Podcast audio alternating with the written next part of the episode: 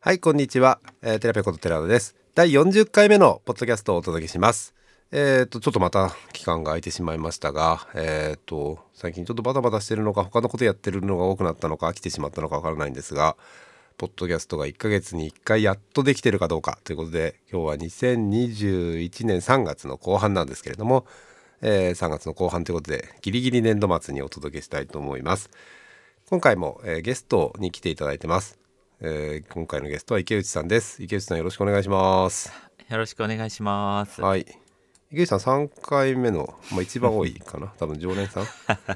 になりそうですね ちょっと今年も準レギュラーとしてちょっそう準レギュラーでねありがとうございますいつもいつもお付き合いいただきましてありがとうございますと。いえいえ。 3回目でもそれでも7月ぐらいあれ結構前ですよねはい、結構昔の記憶ですね。そうですよねなんか見たら7月って書いてありますね第20回目がおー池内さんの回で最初の時は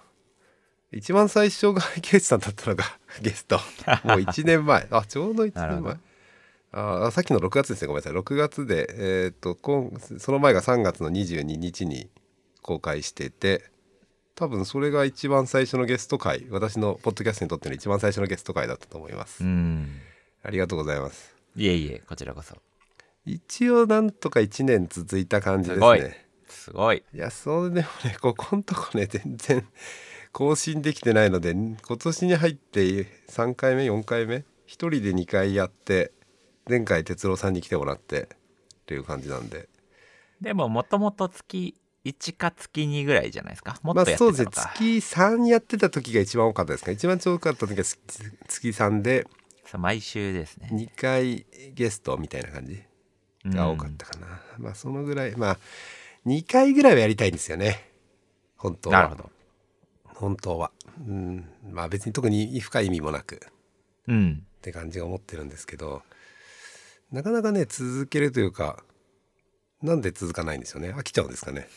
そんいなや、ことなもう、続いてる方だと思うんで、なんか何も、何も言えねえです。ああそうですか最近ねあのこのポッドキャストでもやってますけどえーっと YouTube の PyConJP の YouTubeTV っていうの YouTube の PyConJPTV っていうのを始めちゃったので、はいはいはい。あそんなにこのラジオで言ってなかったかなまあでもやるよみたいなこと言ったと思うんですけど、うん。それが月1レギュラーになったので。なるほど。まあ、そういう意味で雑談会は2回え、まあ、そのこのポッドキャストとその YouTube の PyConJPTV もどっちかというと雑談会なのでうん。雑談に飢えてない感じですねなんとなくですなるほど。ファイコン TV は雑談欲が満たせるんですかえっと前半戦真面目に、えっと比較的その何かのテーマにと沿ってやるんですけど、後半お酒飲みながらダラダラといろんな雑談してるので 雑談欲は結構満たせるんじゃないかな 満たせてる気がするうん、まあお酒飲み半分以上お酒飲みながらですけど、うんそんな感じがしてますねなるほど。あとねもう一つね私がね、えー、と最近のその休日にね予定をめちゃくちゃ予定を重要視してる予定が一個ありまして、うんゴルフ熱が冷めやらぬゴおールフ熱がすごい上がってるんですよもともとやってたんですかそうですねサラリーマン時代は接待ゴルフとかも接待する側としてやってましたけ。ど、まあ、接待っつってもまあいつもよく行く人たちでお客さんとかで行くんですうけど、ん、まあ、それでゴルフは結構真面目というか、まあ、結構ちゃんとやってましたねちゃんとってもスポーツというよりは、まあ、ゴルフを楽しむ方でやってましたね、うん。そこからし、まあ、定期的にはやってたんですけど熱が冷めてもう行かなくてもやんなくてもいいかなと思った時期もありますねうん。これがですねものすごい今熱が上がっててこんなに上がったことは初めてですねすごい。人生で一番ゴルフやってますねなんでですかもともとその9月に、えー久しぶりにその毎年年に2回大学時代の友達たちと年に2回やるのだけはずっと続けてたんですね、まあ、たまに行けない時あったんですけど、まあそれ結構まあ大学当時の仲間たちなんで結構気軽に行けるっていうのもあって、うん。まあ、楽しいんですよそのスコアとかどうのこうのじゃなく、うんなんとなくその1年に1回に2年に1回1年に2回が1回なんですけど行くの楽しくてでそれでやってて9月に行ったらですね足がめちゃくちゃ疲れたんですねあそれも1年ぶりですねそのその前にやったのが11月だったので、うん。えー、と春の会は緊急事態宣言とともになくなり、うんで、まあ、9月ならちょっと行けそうだから行こうって言ってやったらですね足腰がちょっとやばい感じだったんですよ。おーまあ、ね、18ホールもあるんですけど後半になるとうんうんうんもうなんか足が疲れちゃって、まあ疲れますよねそう広いし結構そう結構まあ疲れるもともと疲れるとは思うんですけどそれでもね、やばいこれなんか終わってから階段登れないかもしれないくらいまで行っちゃって、うんこれはちょっとやばいぞとうん思って月1回なんとかちょっとゴルフをやってみようっていう試みを10月から始めたんですねほうほでそうしたらなんか結構いいスコアが出てあれ、うんなんか調子良くないって思って調子に乗ったら調子を完全に崩しましてうえどういうことやっぱりねそのゴルまあうんとちゃんとちゃんとやってないので下手くそなわけですねでも偶然うまくいっちゃうことってあるんですようんスコアとしてねうんでそれがうまくいっちゃったのでそれに調子に乗ってそのちょそのイメージでどんどん打つともうめちゃくちゃになるんですよ。うけん実際にはちゃんとうまく打ててないのに偶然その日になんかうんうんうんうんハマっただけなのでそのイメージをずっと持っちゃってるとうまく打てないんですね。うんですごい悩んで友達でプロ目指した友達がいるんですよ。そのさっきの大学メンバーの中に一人だけ。お ーまあ目指しただけなんでねプロになれなかったんですけどその彼は。うんでその彼ちょっと離れたところに住んでるんですけどちょっと見てほしいんだよねって言ってうん見てもらって、うんでそこからちょっと練習熱が上がって真面目に練習してるんですよなるほど練習するたびに動画を撮り出た動画をちょっと編集してその友達に送りここがダメだというなんとなくちょっとしたアドバイスをもらいヒントをもらうみたいな ことをやってます、最近結構スマホで撮ってはいはいはいはいフォーム確認してみたいなアプリも多分あるじゃないですかありますね作りたいですねやっ自たことはないけ分どで もう人のはいいんで自分で作りたい自分で作るみたいなそうですねうんホーム確認とかその打球うのん確認とかぜひねちょっと挑戦したい分野で、えーちょっと考えたんですけどうん思ったより難しいですねううん思ったより難しいというかセンサーとかその辺のことをちゃんとやらなきゃいけないんで、うんなんかまあまあそうですねはいちょっとまあまあそんなんであのゴルフ中心の生活をしてまして嘘でしょ嘘す嘘ごい 全然嘘だけど ただ土日まあイベントもあるので大体月1回は丸じゃないですか、イベントで,、まあ一日潰れますよね朝早く行ってそうですねでゴルフもそうなんですねゴルフも1日潰れるのえでー、そうですね、うんそうするとなかなかですねそのえーちゃんとしたあまあじゃあ予定を組んでゲストを呼んでってなるとそれなりに何て言うんでしょうね時間をきっちり空けなきゃいけないので、うんまあ確かにそういう意味で、うんいつにしよういつにしようと思ってるとどんどん日が過ぎていくっていう、なるほどうん、まあ良くない悪循環ですね、うんまあそんなんでちょっと間空いてしまいました最近ケイジさんどうですかまあ最近は変わらずな感じですかね、仕事の方とかは、でもリモート完全リモートあそうですねもう年明けてからずっとリモートなのでそういう意味ではもう本当に外出ないですね、あでもその前はじゃあ一時期は会社行ってたんですねあ言ってました言ってました明けて緊急事態宣言明けてから6は月7月ぐらいにまあ一旦会社行ってであーっていうよりはあれかなちょうどあのーそうか7月だから前回は多分フルリモート真っ只中うんうんうんうんかな多分それで、えっと9月にあ違うな10月かにあのエンジニアが増えたんですよほいほいほいほいほい2人ほどほいおお採用したんですねあそうそれもなんか話も前回採用したいみたいなね話採をし用てしたたよういな、って言いましたよねうん、気がするんですけど、まあ、おかげさまで、ほあの2人増員をしていほいほいほいてまあそれのまあなんていうか入社というかオンボーディングも兼ねてじゃないですけど、まあ10月から落ち着いてたんでううんあの出社してやってましたねおーいい時期でしたねそういう意味ではねオンボーディングするのはああそうなんですよまあ運はやっぱりね良かったですね、ねえまたこれで緊急事態宣言でうんリあモーそうトそワうーそうクそうそう中じゃねリモートワーク中のオンボーディング辛いですよねまあ難しいと思いますねう、んんでもまあそういう意味では面接はフルリモートでやったんで、はいはいはいはいそれもなんか人生では初でしたけどそうですねねまあ一、そうで回すよ回らねないっていうその一回回らないで採用決めるんですねあそうそうそうそうそう決め手とかなんかどうですかやっぱり難しさとかその採用に対しての難しさみたいのあリモートのでリすモートかのうーんなんかでもまあしょうがないかと思ってやってたんでそういう意味では結構じっくり話もしたし、あのまあ大丈夫というか、うんだったと思うんですけど、うんあれですねなんかあのー通信品質というか、うんで多分印象がすごい変わるっていうはいお互いねおそらく。そうですねうん、なんか要は話よく聞こえないなみたいなのとうんうんうんすごいストレスフルじゃないですスか。トレスになりますねとかなんか飛び飛びとかになるはといすごい気,、気を使うし、うんなんかそれで多分なんかあの気にしないようにしても印象があるしある種悪い、まあ、印象が悪くなるって言うとおかしいけど、うんうんうんなんか関係してそうな気がしますうね。んまあでもすそうなっちゃいますよねごくう、うんん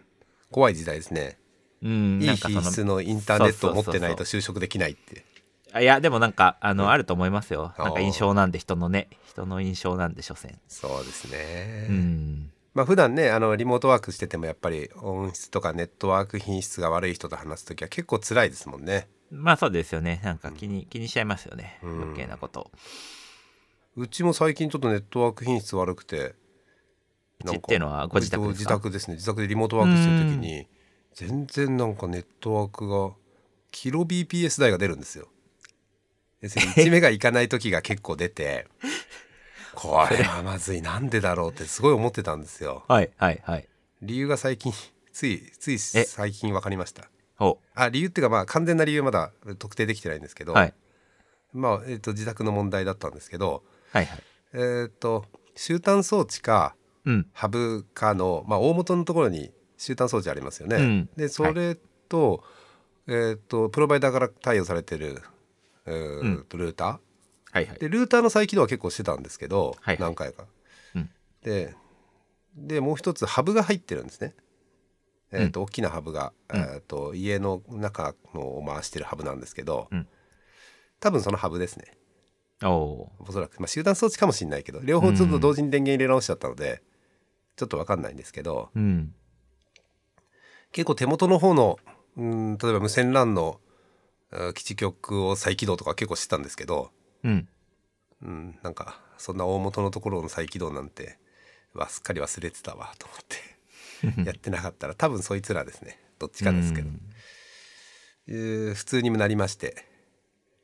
さっき測ったら 90Mbps って出てるんでまあまあ、うんまあまあ普通ですかねうん。いいと思います。そうそのぐらい出たんでよかったですいやー焦りましたねしばらく1週間ぐらいちょっとすごい遅い時期遅い時がええダウンロードもできないしなんかダウンロードするのにもすごい時間かかるし あと最近ちょっとそのゴルフ関係で動画をすごいたくさん撮ってるのでゴルフのですかゴゴルフとかの練習した時の動画をおお。必ず撮ってるんですよ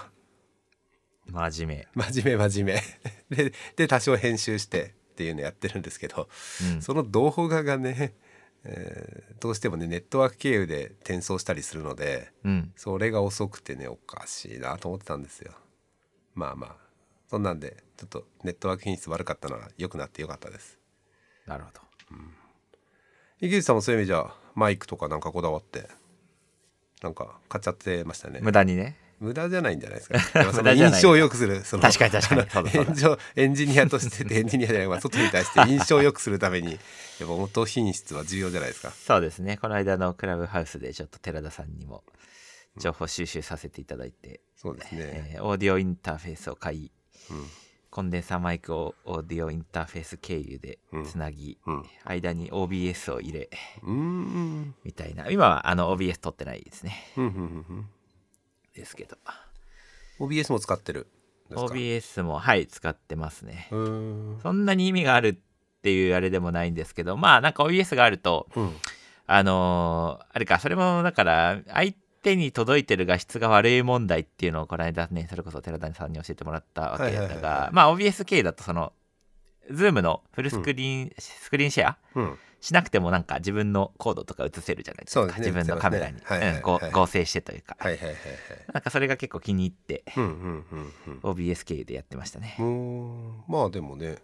情報量がね増えるのはいいことですよねうんとかあとうんあのスマホのアプリ作ってるんですけど、まあ、あーエミュレーターを一緒に映してあそれはいいですねそうそう今画面こうなっててみたいなそれは画面共有できるのいいですね画面共有のそのスムーズさっていいですよねあそうそうちそょうっそうとまた受けは渡してみたいな感じあじゃなくてそうそうそうそうそう両方で映せるとかっていううのんうは、んうんうんそうそうそうそう確かにね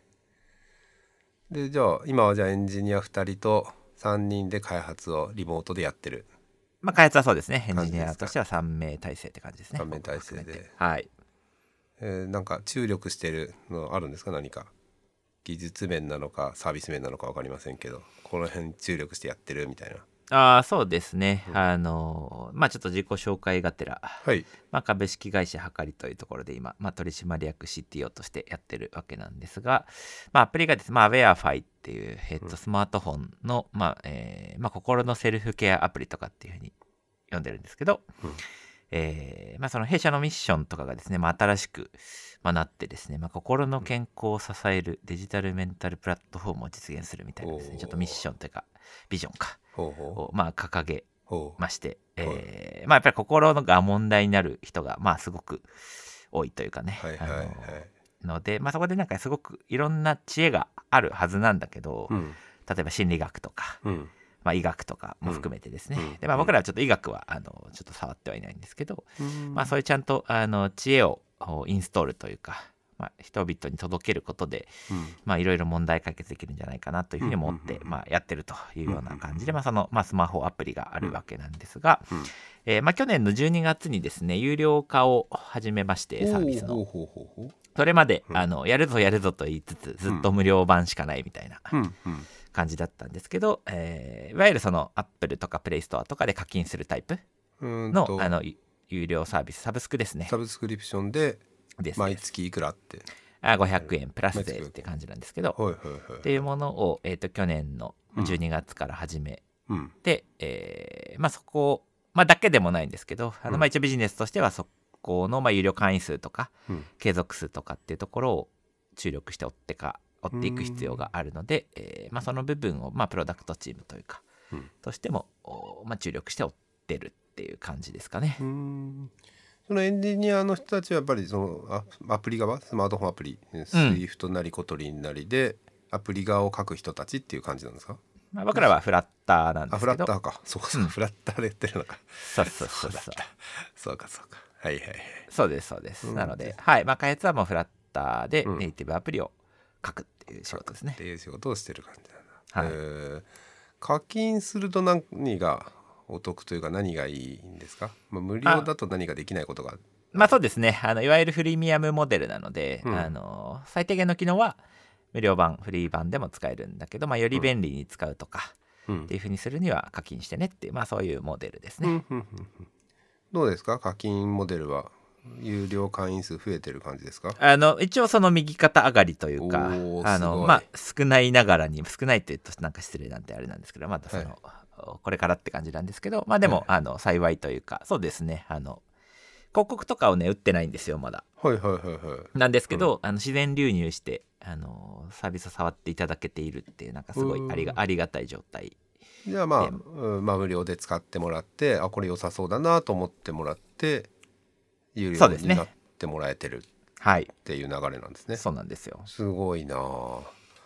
なまあ、そういう意味ではすいごいポジティブな感じですねほうほうほう。まあ結構んまあ誰にでも受けるかもしれないけど結構ニッチ市場ですよね。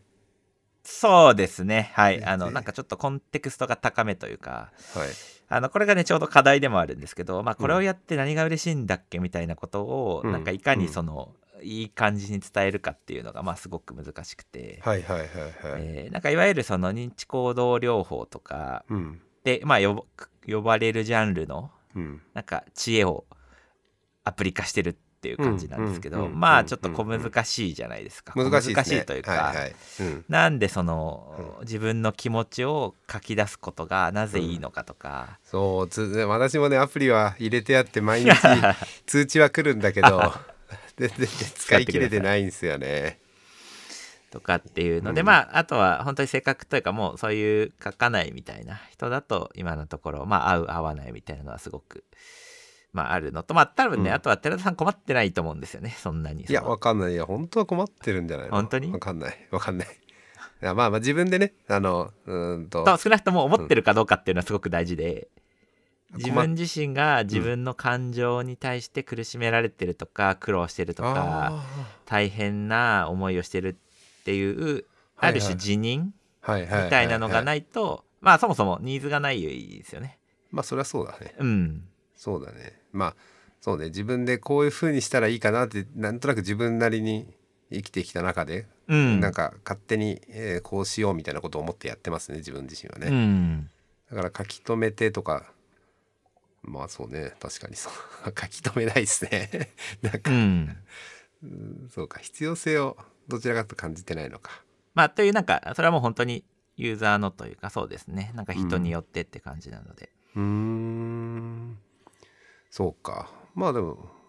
すごいなでも右肩上がりで伸びてるのはいいことですねそうですねすごくこれからでもはい宣伝とか打ったりとかいろいろしていくわけですよね、会社全体としてはあの資金調達をして、まうあんなんとかベンチャーというかスタートアップらしく進めていくぞっていうフェーズにおーあのこれから今年入っていく計画なのでまあそしたらあの宣伝というかマーケティングとかをちゃんとしてうんやっていくタイミングですかねこれかいら。今まではそんなにそういう資金調達とか自己資金を中心にやってた、あそうですといねうも感うじなん融ですね資融資とはい自社の売り上げでほうほうほうほう全部賄ってやってた、うんじゃあここからは資金調達少し入れていってそうです感ねじまあまあ、はいね大きくするにはそれしかないですよねとりあえずねそのそうですね自己資金で売り上げが上がってから大きくなってるとなかなかね大きくなりきれないだろうから、そうですねうん、そういう意味で私もね普段そういう活動最近この10年間ぐらいそういうベンチャー界隈と全然活動してなかったんですけど先週の土曜日に山口県のイベントで審査員をやってくださいって言われて、まあ、これも知り合いからちょっと頼まれたんですけどうんうんうん山口ピッチデイン消化村塾っていうイベントがあってうーんまあ5分ずつ15人ぐらいの人たちが5分ずつピッチ、まあ、発表してもらってそれに対して審査員がいろいろコメントしたりしうてんなってるいほうのにどピッチイベントですねそうピッチイベント、うんまあ、山口県とか県自体が関連したり中国産業局っていう県内産業省系のところが支援したりとかしている、うんまあ、結構大掛かりな、えーとまあ、ベンチャーマインド作って、まあ、ベンチャー企業とかそういう起業家とかを育てようみたいな計画県のうん施策だと思うんですけど、それの発表の日ですね、まあ、1年なる間そういうことをずっとやってて本当は1月にやる予定だったらしいんですけどイベントを。うんどんどんどんどんまあ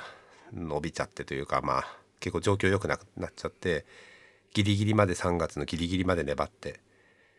えーまあ、結局私と審査委員長は関東の人だったので行けずリモートで見るっていう、うん結構辛いかったですねリモ私初めての審査員なんだけどリモートでっていう雰囲気わかんないのにリモートでやるっていうのは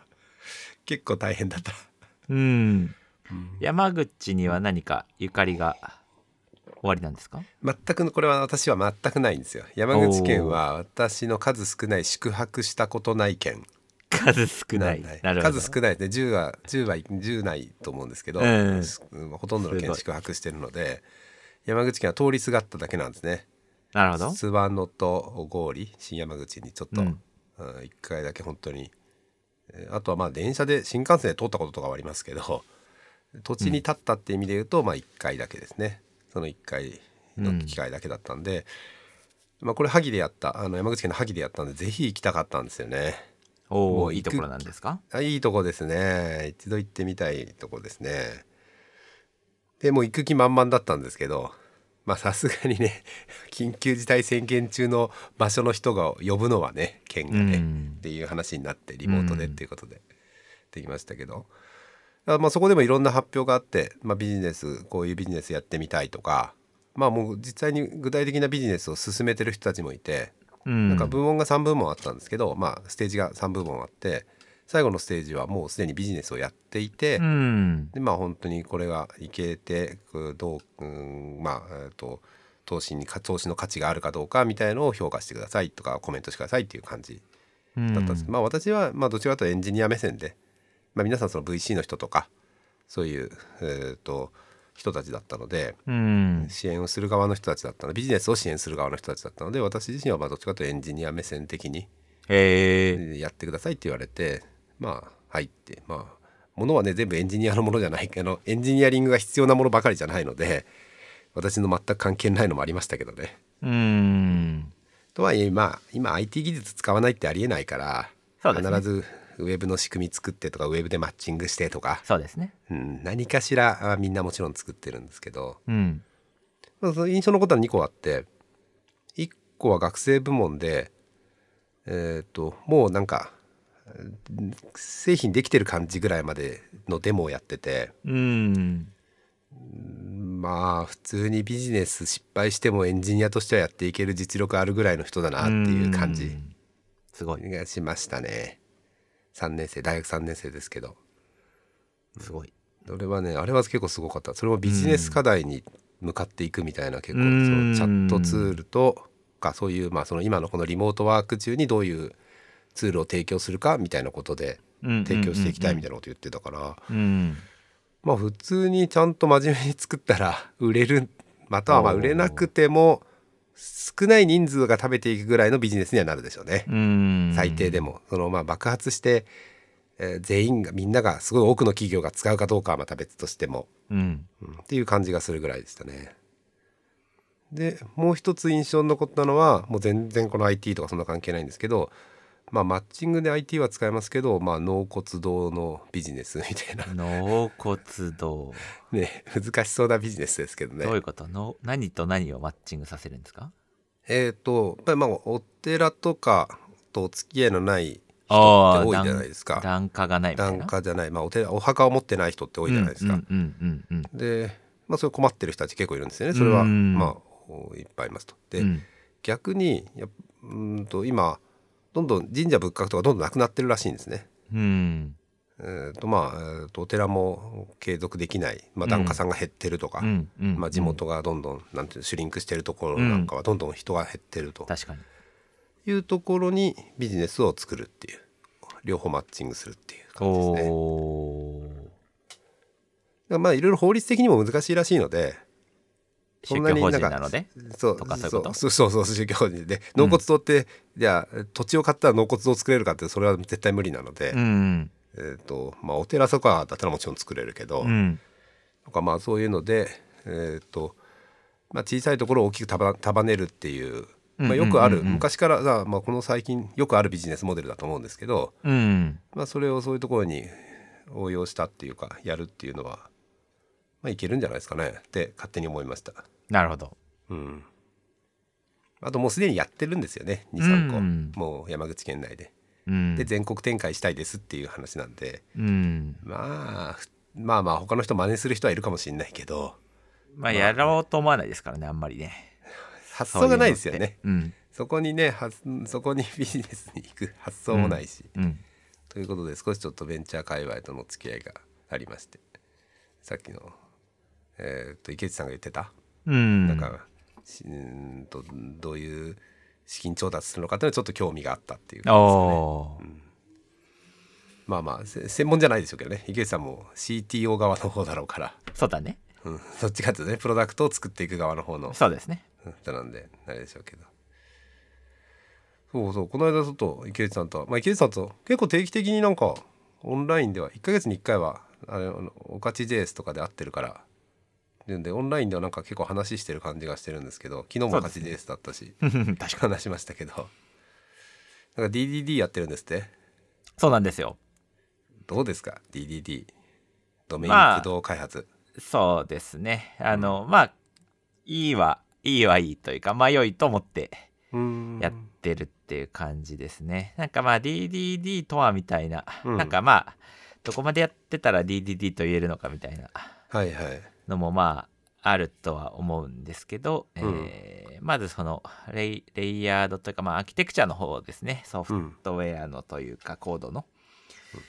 を、えっ、と、ちゃんとその、おまあ、いわゆるなんかヘキサゴナルアーキテクチャというか、まあ、オニオンアーキテクチャでやってるんですけど、で知やらないるぞそれっていうことを知、ら知らないけどうん、なんかまあ、ルールというか、こうまあ、コーディング規約みたいなもんですよね。はいはいはい、ではい、まあ、決めて、うん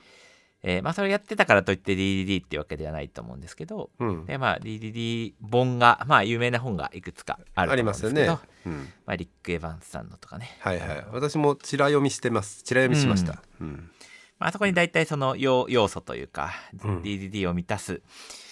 まあなんていうか考え方とか、うんまあ、パーツとかがあるので、えーうまああれをまあ大方というかだいぶ参考にしつつ、うーんえーまあやってるっていう業務でもうその業務もそれに近づけてってるっていう感じなんです近かづけてるというかまあレベル感はね当然そのめっちゃ DDD 詳しい人から見た時にまたどう見えるかっていうのはすごいあると思うんですけど、まあ近づけてるっていうよりはもうやってますね、あやってるんだへですですええどどえパあれバックエンドってなんだっけ Python なんだっけあれあえっバッとクエンそドれで言うと、えっとうんバックエンドは、えっとうん Go とちょっと Python って感じまあちょっとというふうにはそこそこあるんだけど、まあ Go と Python ですね Go と Python でやってて、その Go とか Python の部分に採用してるってことえっとというフことロじゃなンくてトエンドってかくらい、えースマホのアプリもそうですねあの3つそこですあフロントの方もそうです DDD でやってるそうですなんか DDD って聞くとなんか言語を選ぶような気がしちゃってるんですけどそんなことないんですかえっと向き不向きはあると思いますですよねうんまあ究極的には何でも多分いいんだと思うんですけどうんあのとにかくクラスのインターフェース、まあ、うん Python でいうところの ABC とかアブストラクトクラスみたいなものを、はいはいはえっと多用せざるを得ないので、はいはいえっとそうすると、まあ、必然というか、まあ、性的片付けの方がうんうん楽というか、うん相性はすごくいいうんと思うので、まあうんそういう意味だと、えっと、フラッターはまあダートで書くんですけうんうんど、うんまあダートはだいぶあのオブジェクト思考言語的には学んでもできるタイプなんで、うんまあ、そこは全然不自由はないですね。ないんだでまあ Go も、えっとまあ、インターフェースとかは全然普通にあるので、うんまあ、そこもそんなに苦労は、まあ、しないかなうー。んでやっぱり、まあ、Python が一うんうん番できなくはもちろんないんですけど、うんうんうんなんか型の問題でというかもちろんそのタイプヒントとかでやるんですけどはいはいはいはいがまあ他の言語に比べるとなんか、あ不合動かしてみたらあれこれ動かないみたいなことがまああるのでどうしてへも。ーそうなんだ、うん、あまあもちろん書き方の書き方の問題っていうかまあねあの他の性的片付けに今では慣れてしまったので、 はいはいはいそうじゃないものに対してな んかおみたいなのおってなるんだ違う そうですねそうなんだなんですなのでまあそういう意味での、まあ、うん向き不向きというかは多少向き不向きというか楽じゃ楽か楽じゃないかみたいなうんのはあると思いますね言語によってこれに対して DDD でその仕事でやってる、まあ、その業務でやってるってことに対して2つ質問があるんですけど、はいはいはいえっと一つはみんなもうそれに向かっていけるのかとかみんな向かっていくのはどうなのかっていうのと、やってて、えーまあ良かった点悪かった点みたいなうのんがあると思うんですけど、そうですよ最初の質問いこうかな。え最みんなど初うですか一人一人でやってる時は、まあ、まあ別に自分の中の頭の中だからうんできる範囲も分かってるしうんいいと思うんですけどみんなにこの DDD の考え方を植え付けて、うんそれでみんなでやっていくってどどうですかあ大変ーそれはね非常にいい質問ですねうんえっ、とまあで難しい結構難しいというか、うんあの敷居はそれなりにあるうんと思います。うんでなんですけどまあえっ、とそもそもやろうと思ったきっかけが、えっとチームとしてスケールしていく段階、まあ、つまり7月去年のちょうど7月とか夏ぐらいからやってたんですよ、この、うんうんうんあの DDD 化というかあのはいちゃんとソフトウェアのアーキテクチャを整備しましょうみたいなのを、まあ、その時まだ一人だったんですけどそれはいはむしろ人が増えることによって、うんえー、と共通認識というかなんか設計を説明できなきゃいけないわけですよね。はいはいはいはいはい。なんか自分一人でやってる。ると、まあはいはい自分でまあ吉なになんとかなればまあ何でもいいじゃないですか、まあそうですね。破綻しない。なければ。はい、もちろん。うん。でなんですけど、まあ、複数人でやるにあたって、えー、とここはこういう役割分担で実装しているからとか、なんかそう。ういう説明をちゃんとできるようにならなきゃいけないしはい。まあその中流度が人によって流度というかなんか分け方が人によって違うとか、うんっていうとまあ大変じゃないですか。もちろんそうですね。で、んそういう意味で、えー、と一定のなんか参考にできるまあコーディング規約というか設計というか、はいはいはい。まあコーディング規約以上ですよね。まあそうですね、まあはい、コーディングはい、規約だと別にそのスペースの空け方とか、まあ空間そとうそかう、コそうメなンっトちゃとうかかっていうぐらいだから、確かに確かに。もちろんその関数分割の考え方とか、そのクラス化のうん考え方とか、えーモジュールの分け方とか、まあいろいろそういうのも含めてあまあそうですね。ってことですよねあ。そうですね、まあもうあちょっとのオニオンアーキテクチャだとかだと、まあ、レイヤーレイヤーというかその、まあ、インフラストラクチャ層とかなんかプレゼンテーション層とかって、うんまあ、そのうん分け方がもう決まってて、うんそこはどういう責務を持ったクラスがあると良いみたいなものがもう大体なんかあるので、うんうんうんえーまあ、それとも説明はしやすいんですよねほー結果的えにでは今まであった行動をどちらかというとそういうこう方向に整備していったっあそ修うそ正うそしうていったそうっでてすいねうのが最初にやったことあそうですそうですすごいねそれうん大変だったんじゃない大変か大変じゃないかで言うとコード量としてはすごい書きましたね、書いたし直したしそうだよねそれが動くことを保証しなきゃいけないわけだし、まあそうですねうんなんか今まではなんとなくちょっと雰囲気レイヤー分けみたいな、はいはいはいはいはいはいなんかオレオレアーキテクチャみたいなさ、まあそうなっちゃいよますよねそうそうそうそうよくあるパターンじゃないですか、うんうんその特にまあまあ何で作るかにもよるけど、うん自由があるフレフレームワークとかそんなに対応しなければ自由があれくあばそうですねでフどラこにッ何タ書ーいはて基もいいし本的になんというかプレゼンテーション層の、まあ、ビューですよね、ビューのフレームワークなので、それ以外のところは別にルールは何もないんですよね、フフラッターの場合とかだと特に、なんであまあそれをまあこんなもんかと思ってじゃあモデル層とかって言ってモデルを置いてみたいなことをまはあいやはっいて,、はいはいうんうんうんうんまあ、やってたのを、うんえーちゃんとというかあの、うんもうちょっと体系化されたというかあの俺俺じゃない何かに、まあ、移してったっていうのがうん去年の7月8月9月とかですそういう意ね。味ではさっき質問の2個目になっちゃったやつのいいといい面が多いっていう感じなのねその,、えーっと、今うん、その説明はしやすいし複数人で開発するときにバラバラにならない責務が決まるのでそうですねなんかレビューする根拠もちゃんと言えるし、ほうほまあ根拠も言えるしっていうかでもそうですねあのはいなんかそこの部分の設計思想とかう、うん、を、えーとまあ、ある種説明しなくていいってちょっと乱暴ですけど、はいはいはいはい、まあ、DDD およびオニオンアーキテクチャではこのようになっているのでこうしますみたいな、こうしましょう以上以上こみうたしいまなこうしましょうってそそそそ別にまああのな悩んだらこうしましょうっていうう答えが一応あってあそうですねそっちまあのも方ち向ろに向んかっていこうとディティールとか難しいところとかは全然あるんですけど、本当のベースのところはもうあるので、考考え方としては、そうまあ、かあるじゃあるいは迷った時にも照らし合わせてふはいむふむみたいなことがまあできるので、おーまあ、もちろん何でもかんでも解決しないですしあの、はい DDD 詳しい中でも議論分かれてることもあるし、うんあの結局まあ一応方針はあるけどそれは複雑すぎるのではみたいなうーんなんか解放とかもいっぱいあるのでなんか別に全てを解決はしないですけど、まあ、ひとまずの指針にはなるので、うんえーそういう意味ではいいかなとは思ってますね。じゃあさっき言った質問としては、まあ、皆さんもじゃあそれを勉強して、まあ、またはそれを知ってる人がエンジニアになっていてうん DDD まあ、勉強してますをみんなね入社後に勉強してるって感じですね。あに現実的入に社後に勉強してもらったりしうんて、えーまあじゃあみんなで DDD で組んでうちの会社は DDD でやるんでっていうあそうですそうですやってるんですね。そうですそうですあそれはすごいまあ確かにねその話を聞くといいことだらけに聞こえるけ ど苦しいことあるでしょ苦しいことは、ううんん、とまあだから敷居の高さをどう考えるかじゃないですかねあのとっつきにくさとっつき要はにくいんだや DDD っぱりをやったことがない人とかはいはいから見た時のなんか過度に情緒だなみたいなうんうん、のはあとあると思いますね、それはなんか客観的に見てもうん、開発スピードが遅くなるとかないえーっと僕は結果的にはならないと思っている結果的にはならないうんうーん例えば1日2日だけ見た時の生産性で見たらもしかしたら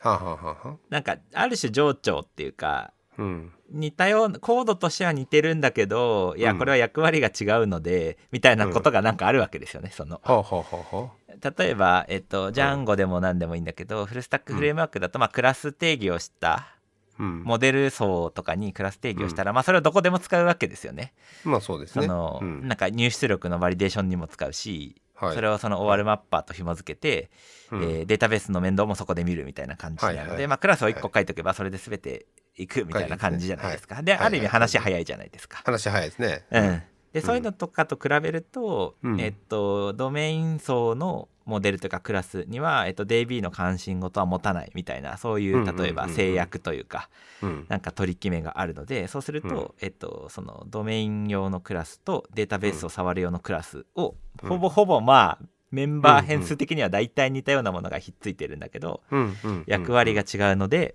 うんえそれは別々のクラスとして書きますみたいな、うんまあ、ことをやるんですよね。うーんなんか変更とかに強くないような変更した時に、えーあとー修正とかえー仕様変更とかに対してうんうん大変なんか直すところが増えそうな気がするんだけどなるほど。まあ、それも考え方ですね。あの、つまり一つのクラスの定義をいじったら、例えば DB、DB もマイグレーションされるし、みたいな。はいはいはい。世界から見ると確に。かに、えっと、変更範囲が多いとも言えますが、えっとはいい一方で、えーそのデータベースの定義が変わったとしても、うんまあ、そこのマッピングだけいじってあげればいいので、えードメイン層のクラスはむしろ変えずに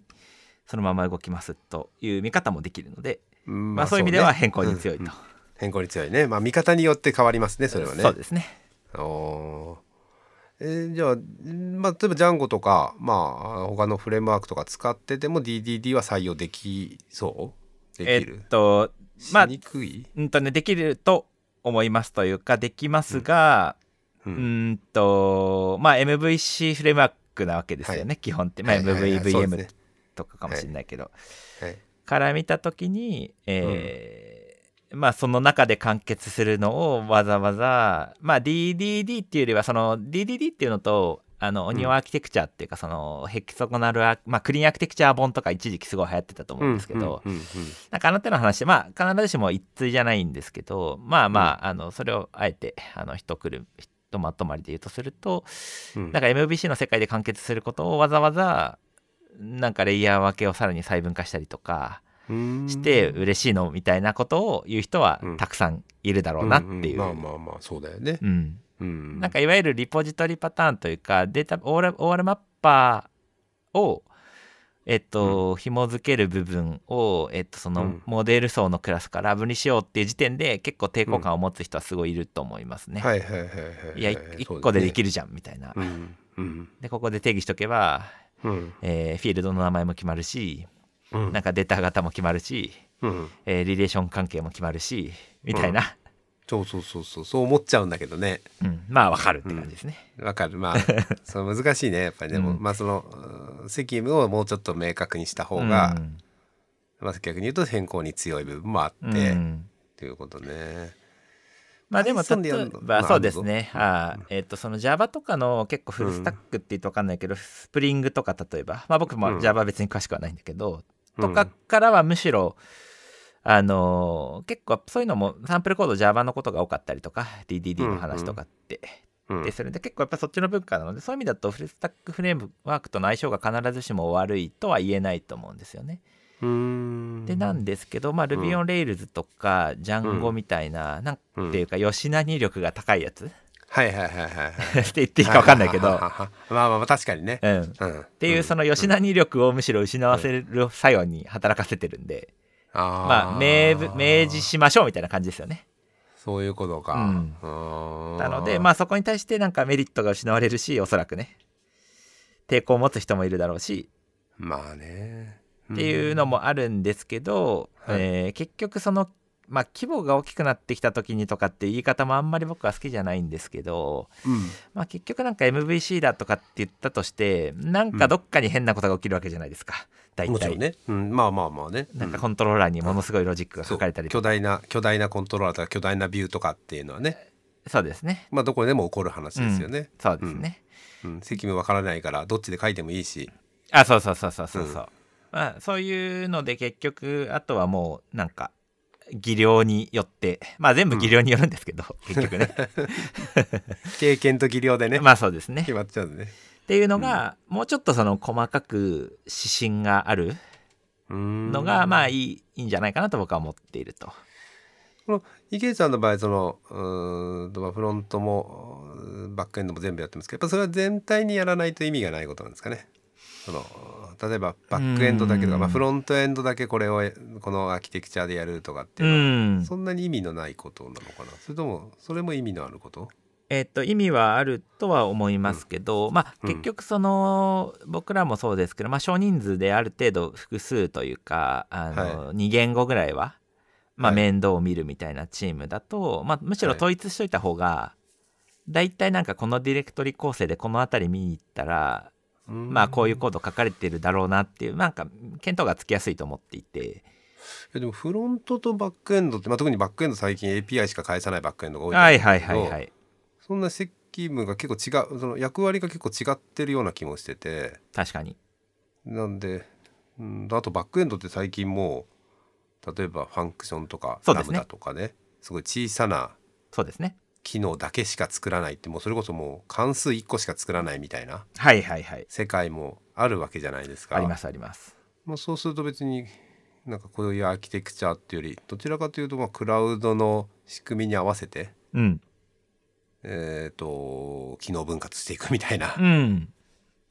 ことになると、まあ、なんか DDD とかとちょっとかけ離れちゃうのかなっていう気がしちゃうんだけどう、んうんそれは正しいですか理解としてはそういうのはもうしょうがないそこは。えーっと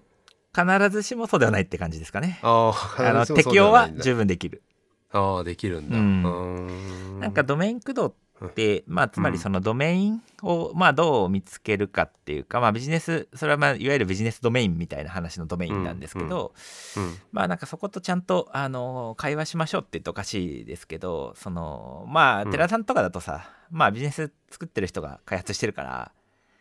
うんなんかまあある意味そんなにそこのさなんか乖離とかってないわけなんだけどそのちゃんとその設計の時点からいわゆるそのサービスの中で使われている、まあいう言語これが何と呼ばれるかみたいなお問い合わせをなんかうん問い合わせと呼ぶか、なんかうん連絡と呼ぶかコンタクトと呼ぶかみたいな、なんかそういうところかそうらだね設計を始めるわけなんですよね。うんうんうんでなんかそういうのって別にそのうんクラウドファンクションだろうが、ラムダだろうがうんフルスタックフレームワークだろうがまうんああんまり関係なく重要なプロセスはいはいはいだと思うので、まあそういう意味では何でやろうが DDD の考え方は、まあ、適用は可能だと思いますね。うーんそうなんだまあまあもうちょっと勉強してみますかわかんないな勉強するかもしれませんけど えー、結構じゃあそのアーキテクチャ系に結構興味を持ってそれを実践してる感じなんですああそうですねなんかもうそこしかあんまり興味が最近は。おそこしか急っにて言興うとお味かしいがけど急急に興味が出たそれと前から興味が結構あったーいや急にっていうよりはやっぱりその、うん僕もその前現職の前って、まあ、自分で社長を、めっちゃ小さいながらに中小企業の社長をやっていてそはいのはい時って、まああんまりその要はチーム開発じゃないですよねもはや。うんうんうんあの手伝ってもらうんいただいてたこともありましたけども、基本一人で書くみたいな感じなんで、まあそうするはといさっきの話と同じで、まあ説明可能性みたいなのってそんなに正直いらないっていうか、うんうんうんまあ僕が把握できてればいいみたいな、うんうんうんうんまあ、世界じゃないですすか。はいそうですねうんでまあうん長らくその習慣がついちゃってうんいたので、まあその頃はそんなにだからそこまで。あの興味ないって言うとおかしいですけどまあ気を配ってなかったっていう感じですかね。うんうんうんうんでそれを、えーさっき言った通り、まあ、チームが増えてくるとか、うんこれからチームとしてスケールしていかなきゃいけないっていう時にうんなんかどう説明可能にするかとか、うんえーまあ、あるいはどう教育するかみたいなところですかねおー一緒に働く人と、ねあそうですね一緒にやるエンジニアとね、っていうところで、う教ん、共通言語っていうあそうそうそうそうそうそう感じそうねそれそこでやっぱりそれうがんオレオレだと、まあ、根拠もそんなにないじゃないし僕が書きやすいんだからこうだみたいな感じじゃないですか。まあそう ねそれはね、まあ、すごい悩みますね、うんやっぱりそのね自分で作ったものを見て反省することもあるけどやっぱ自分で作ったものってすごい綺麗だったり綺麗に見えたりいやわかるわかる、するじゃないうんですか、そうですね。そう私もそうですねそのこの何年かこの1年ぐらい、まあ、うちも若い社員が今一人いて、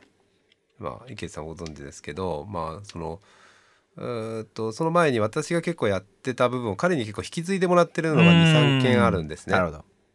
うーっとまあ、1年に1回しかメンテがないシステムみたいのってあって、うんでまあ、それでも1年に1回やっぱりなんかメンテがやってきて、うん機能を追加されたりしちゃうんですね。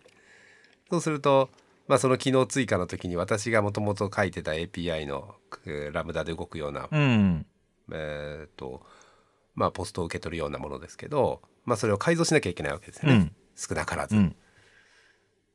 まあね、うんまあ、いいよく書けてるなと思う部分も 私がまあレビューを担当するあのその彼に書いてもらったやつをレビューを担当するときに「なんでこんなこと書いてんだ」って「いや昔からこうですよ」って言われるとまあ恥ずかしいわけじゃないですか。参考にしましたみそたういなね、参考にしましたあるあるあるの前前のコードがこうなってますね、ええいやめ俺っちゃなそうだっけみたいな、うんあるんですけあどるあるうんまあそういう時に説明する時にすごい根拠を持ってなんか自分の信念に基づいて説明できる時と、うん、まあ雰囲気でやっちゃってる時ってやっぱりあるんで。うん、ですよね。でやっぱりそれってまあまあどっちかというとオレオレで自分で、まあ、すごい小さなものですからうんさっき言ったようにそのラムダで動くようなまあそうですねもので何個かのポストを受けてっていうぐらいのものなので別うに、ん、そんな難しいものでも何でもなくて、 そうでもねやっぱちょっとね、まあ、考えることはありますね、うんでも改造してくるとやっぱり違う方向で改造が行われたりするとびっくりしたりする部分もあってうんうんうん難しいですねそこはね、うんどっちもまあ間違ってはいないけど、うん、そこまでかなとかまあこのアーキテクチャでっていうのは説明できるのは確かにいいことですかね。うんあとはあれですね、DDD とかにやるとすごいね、オブジェクト思考とめっちゃ向き合うはいはい、ので、はいえーとうんそこに詳し詳しくなったっていうとおかしいけど、まあ、そこに向き合いましたね、すごく、うーんオブジェクト思考とはみたいなところにどうですかオブジェクト思考は。まあやなっんぱかいりろいよろくできたいろいろ批判批 判もないのかもしれないけどなんかいいね、うんこれからはもうみたいなことを言ってるのもありますけどまあ僕はいいと思いましたねなんか一周回っておー一周回って。一周回ってもないけそうどなんだ。回った気がするけ一ど。周は回ってないけどいやあーオブジェクト思考のダメなところは何でしょうね。やっぱりその継承しすぎるとかそういうこと。やっぱその責務が分かれないとか。うーんどういうとこなんですよね。よくダメだってまあオブジェクト思考なんてもうとかっていう文脈って。えーなんか批判をしている人たちはどこでしてるんですかね、まあ継承とかはまあ継承しすぎとかはまあオブジェクト思考税とかもでも言ってるぐらいなんでまはいはあいしない方がいいよみたいなね過剰にはいはい。過剰にっていうかなんか不適切にしない方がいいよっていうことだと思うんですけど、うんですねうんうんとかっていうよりはなんかあれですかねやっぱ状態が副作用が多いというかあの変に作るうんうんうんうんうんとそのいつの間にかこの値変わってたみたいなはいはいはいはい。のが多分なんかうん気をつけないとそういうことが起こるので、えーなんかそそううですねいうことに対する批判じゃないですかね。、あーまあそうか、まあ、関数のうーんと関数型の方がそういう意味で状態持たないからいいとかそういううんどの反対側反対側でいくとね、うん極端な反対側でいくとそういうことになるのかなうんまあでもまあどっちも使いますよねまあそうですね。別にそのどっちが絶対これじゃなきゃダメとかっていうんじゃなくて、どっちもありですよね。うん、うーんえでもうんでも池内さんタイプスクリプトとかもやるじゃないですか、はいはい。そうするとどっちかというと関数型チックに書きますよねそんなにそのオブジェクト思考的に書かないですよねうーんそうまであもないどのビュー例えばそう例えばリアクトとかのアプリ作ってたら、はいはいはいはい。そんなにその状態をっていうのは状態どちらかというとそのえリアクトって何つったっけステートっつったっけ、まあそうですそうですね。はステい、ートはいはいはい。えー、とビューの世界とビュうーん X のステートとか、うんうんまあ、そういうグローバルな変数をうんうまく状態監視して、うんえー、と行うっていうことで自分自身がのオブジェクトが何かを持つっていう形じゃないじゃないですか。うんうんまあ、逆に言ったらデータベースにあるモデルを参照するってうん。ういう、んえー使い方ですよね、リアクトにしてもビューにしても、うんその内部で状態をガチャガチャ変えるんじゃなくみんなで共通の状態を、まあ、RDB に入ってるモデルみたいなものを共通の状態として見て、うんえーっと、うんまあ、それで何かをする、うんなりまあそこの状態を変えていくうんうっんうんていうアーキテクチャっていうか、まあ、そういう作りだと思うんですけうど、んうんオブジェクト思考ってどちらかというと自分の内部の状態の話をしてるわけですよね。うんなんかなんかちょっと、うんなんだろうその辺考えていくとなんか関数型の方がいいのかななんて思ったりすることがあるんだけど、うんまあやっぱりうん向き不向きあるってことなのかなうんその場所によって。うんまあでもフラッターはほぼリアクトみたいなもんっていうと乱暴すぎますけど おっとフラッたタいなもんーってリアクトみたいなもリんアなクトのみたいなもんですね本当にダートで書くだけそうそうそうそうそうダートで書くリアクトっていうとなんかすごい めちゃくちゃ語弊がありそうだけど語弊ありそうじゃない そうなんだいや僕でもその感覚ですよああそうなんだでまあそこである意味あの DDD やってるんでそういう意味では全はい然はいリアクトとかでもえーふうリアクトとかでもできそうできでき全然できると思います全然できるんだふでそうそれで言うとえっとそのまあ僕がやってるのはさておきうんなんかそこに、あのーもっとなんかみんな関心を持った方がいいんじゃないかなみたいなみんな関心を持った方がいいんじゃないかなっていうとなんか謎の発言だけど、謎だななんか僕もすごい昔結構そうだったんであの要はフルス、うんフルスタックじゃなくてもいいけどフレームワークの使い方覚えたやったーから、ほうなんか次に行くなんかステップがあんまりないような気がしててうんうんうんなんかそこがすごい、あの課題だなと思ってますね。でさっきの話でいくと、あのまあ、うん若手の、若手というかあのエンジニアとかもあの、うんまあ、採用したんですよね今回ね。はいはいはいでそうするとなんか僕が、僕がというか、まあ、チームとしてでもいいんですけどなんかちゃんと教育をしていかなきゃいけないみたいななんか責務がすごいあると思っていて、うんなんかそれですごいあのソフトウェアアーキテクチャに向き合い始めたっていうのもあるんですよね。まあ、うーんオブジェクト思考にしてもそうですけどなんか雰囲気でやってちゃいけないなみたいああはははははははまあ確かな。にねうん、それは確かにねあるかなそうかまあ難しいねでもねえだーからなんかそこをあんまりうん学ぶ機会がないって言ったらなんかおかしいんだけどまあでもないように見えてますね。なんかその情報を見てもうんなんか例えば Rails とか Django とかでウェブアプリ作りましょううんから、えーそのソフトウェアアーキテクチャとはみたいなとこに行くのになんかすごい分断があるような。おおまあ確かにねまあでもその必要性ってなかなか見えてこないですよねえーそれは学ぶ側からするとってこ学とぶ側の学ぶ側としてソフトウェアアーキテクチャを学ぶっていううん、ことのモチベーションって上がりますかね、いやないと思ないですよね、まあでも今、まあ、前だとあれかなどっちかといえば会社に入ってそこでそこ流みたいのを学ぶっていうのがそのアーキテクチャを学ぶ手段だったんですかねうまあそうだと思いますね大学会社会社だとか会社で使ってるフレームワークとか、会社のコーディング規約とか会社のうんそうですね、アーキテクチャとかアーキテクチャとうかん誰か、まあその先輩なうり、んうーんとすごいなんかそういう決められ決める側の人がいてうみたいなん感じなのかな、そうかだからまあ、そういう意味で確かにね、うんアーキテクチャ学んだ方がいいのはまあ確かにね、うんあるかもしんないでもまあ反面そのスタートアップってやっぱりスピード勝負みたいなとこあるから出たえ ーそう思いませんででもやっぱりスピードはまあスピードだけが全てじゃないと思いますけどなんかね難しいですよね綺麗に作ってもねそこもね最近僕もすごいうんいろいろ思うことがあって、うんえーまあ逆に寺田さんはどうどう思いますっていうかまあなんていうかうんうんうスんタートアップいわゆるスタートアップモデルの会社ではないと思うんですけど、はいはい、はい、まあ少数ね精鋭ではあると思うんですよね。ありがとうございますはいそうかもしんないそのなんかであとは納納期みたいなものもあるじゃないですか、はいありますね、うん、しお仕事と重要してな、うんうん、うんでそうした時のなんかスピードと行動の品質みたいなのってどううんバランス取ってます、悩みますね。すーんまあ最後はもちろん「いやいいや」ってやりますね。もちろんまあ納期ですよねまあさ納期とそれはもかちろんそうリだリース日が決まってた時に何かがあったら「えいや」ってもう「いいや今回は何でも」みたいな。うん、もうもう何でもよくなっちゃうかもしれ ない結果さえ出ればねまあ、動けば結ね、果重視ね動く動けばね動かないとダメだけど、うん、動けばいい、うんもちろんまああとエラーのもみ消しとうか、んどうするみたいな時にもうどうにもならない時ってあるので、うんうんそういう時はもう「えいや」って言って直さないですねでもね一回リリースしちゃったもの直すの大変ですからねうんで、まあ、うちは比較的長くメンテナンスをしてる仕組みがシステムが多うい、んいいんですね一番大変なやつじゃないですかそう今やってるやつはまあ十数年前にすごいそれどういう、 20082009どうなっ年ぐちゃらういのにそれいやまあ作り直しですよもちろんうん完全リニューアルですけけど、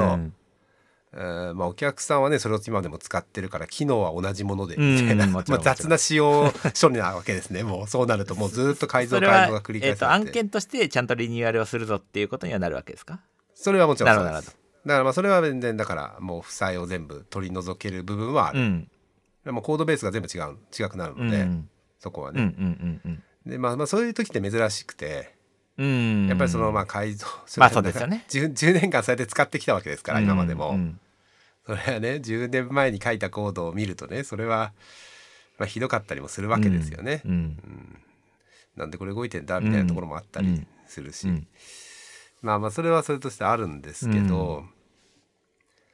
難しいですね。でも、まあ、プロンは久々、まあ、我々が使ってる CMS のプロンは、比較的、そのさっき言った DDD じゃないけど、責務がまあ結構分かれているので、うん、ここにこれ書こうみたいな。でこれを、これを書くのところがこうなってるっていうのは、まあ、多少の癖は出るものうの、ん本当にちょっとした癖しか出ない。人、いろんなう人がやっても。んそれは他の、えー全然違うところの企業のヨーロッパで作ったやつを少しソースコードをララえーレビューしたことがあるんですけど、それをもらっっても、へまあ別にそんなに、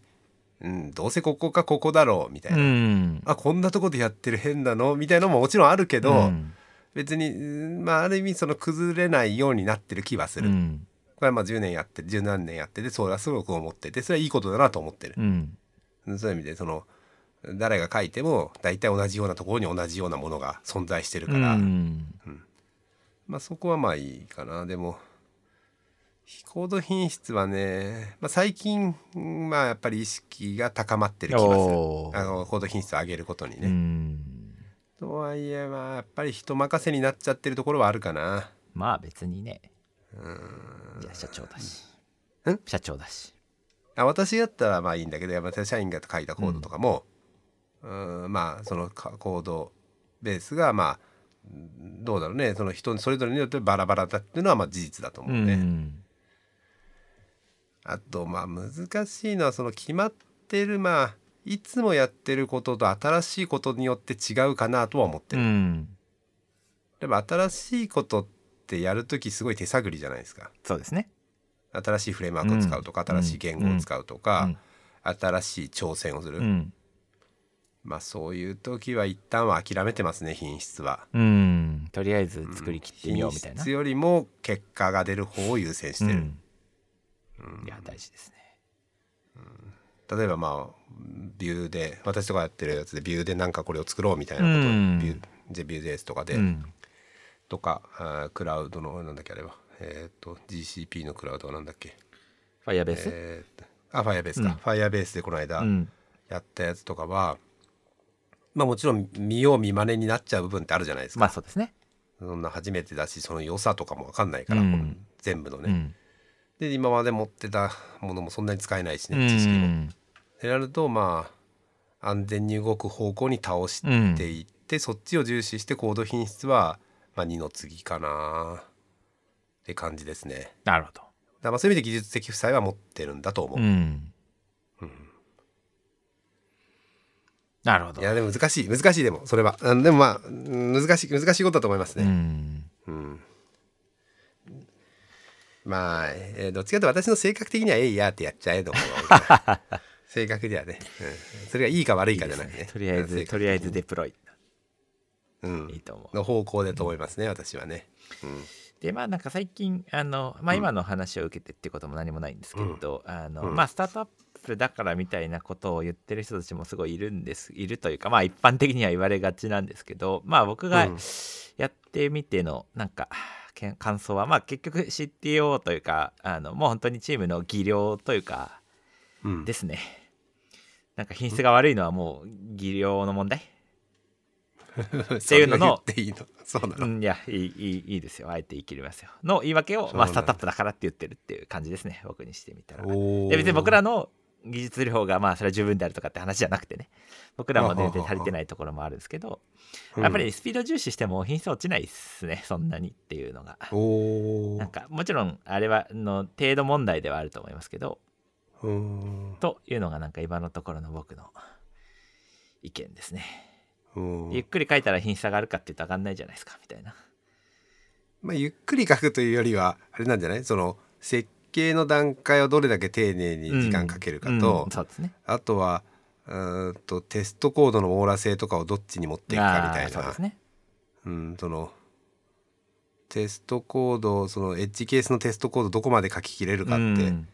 多少スピード落ちると思ってるんですよねうんうんうん最終的には上がる可能性はあるんだけど、うんうんそれでまあ満足度はそのエンジニアの作ってる側の満足度は上がるんだけうど、んうんねどうですかねそういうのを考えるとうーんとテストコード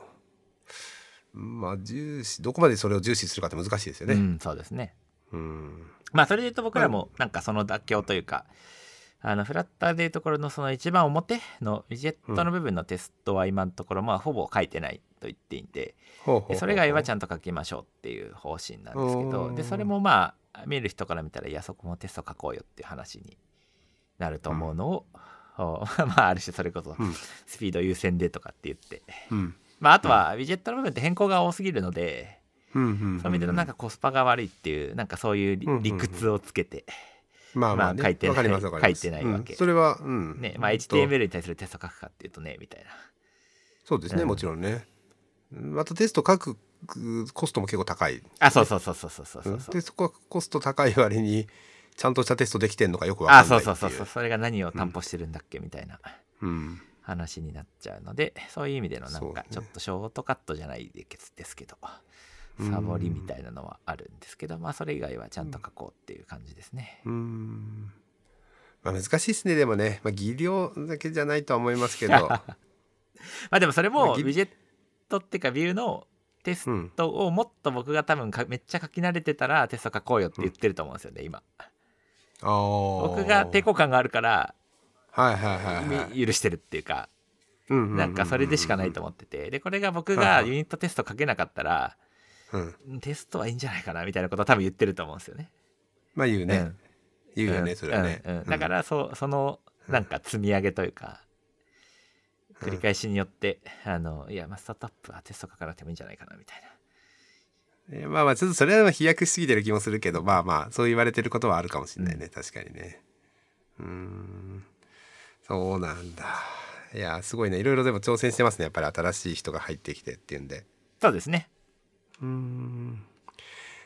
その彼らでもやっぱりフラッターで Python とかではないんでね Python そんな使ってないんですよだってえっ、はとい、まあ、一部使ってますね、あのなんか集一部集計というかあのなんか統計情報をユーザーにその何回何をしたみたいなやつを、まあ、あの提供ししてる機能があるんですけど、まあ、その部分は Python と Pandas でおうほう集ほう計をしていってまあ行動量的にはでも、あのもうアプリの方がネイティブアプリの方ネイティブというかスマホアプリの方うんがうんまあ多いんで、まあ DART って感じですねまあそうですよねでちょうど春からうんバックエンドが僕しか今まで担当してなかったんで、それをその Python と Go をですね、うんちょっとおのおのうんにやってもらおうと思って今おおー予告してるところですね予告してるんだ、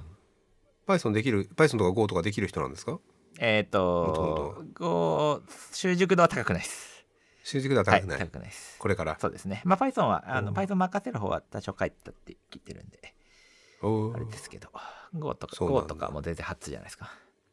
おーそうだよねやってないとね、まあねバックエンド作る上で Go を使って採用してる人多いですからねそうですね。うんそうなんだえなんか入門書それで読んでるって噂聞いてああ、そうそうそうそうそう。うんあ、それはね、実はちょっと別っていうか、エンジニア向けっていうよりは、あのー、弊社のその分析チームとか、おお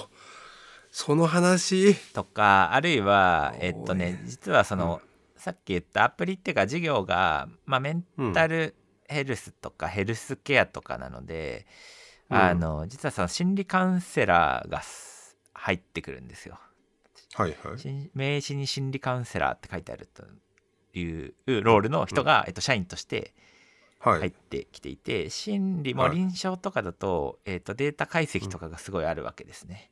はいそはいのアセスメントって言ってその前後でどううん良くなった、ようくん良くなったとか、そのうん実証実験とかって言って、まあ、A うん群 B 群を比較して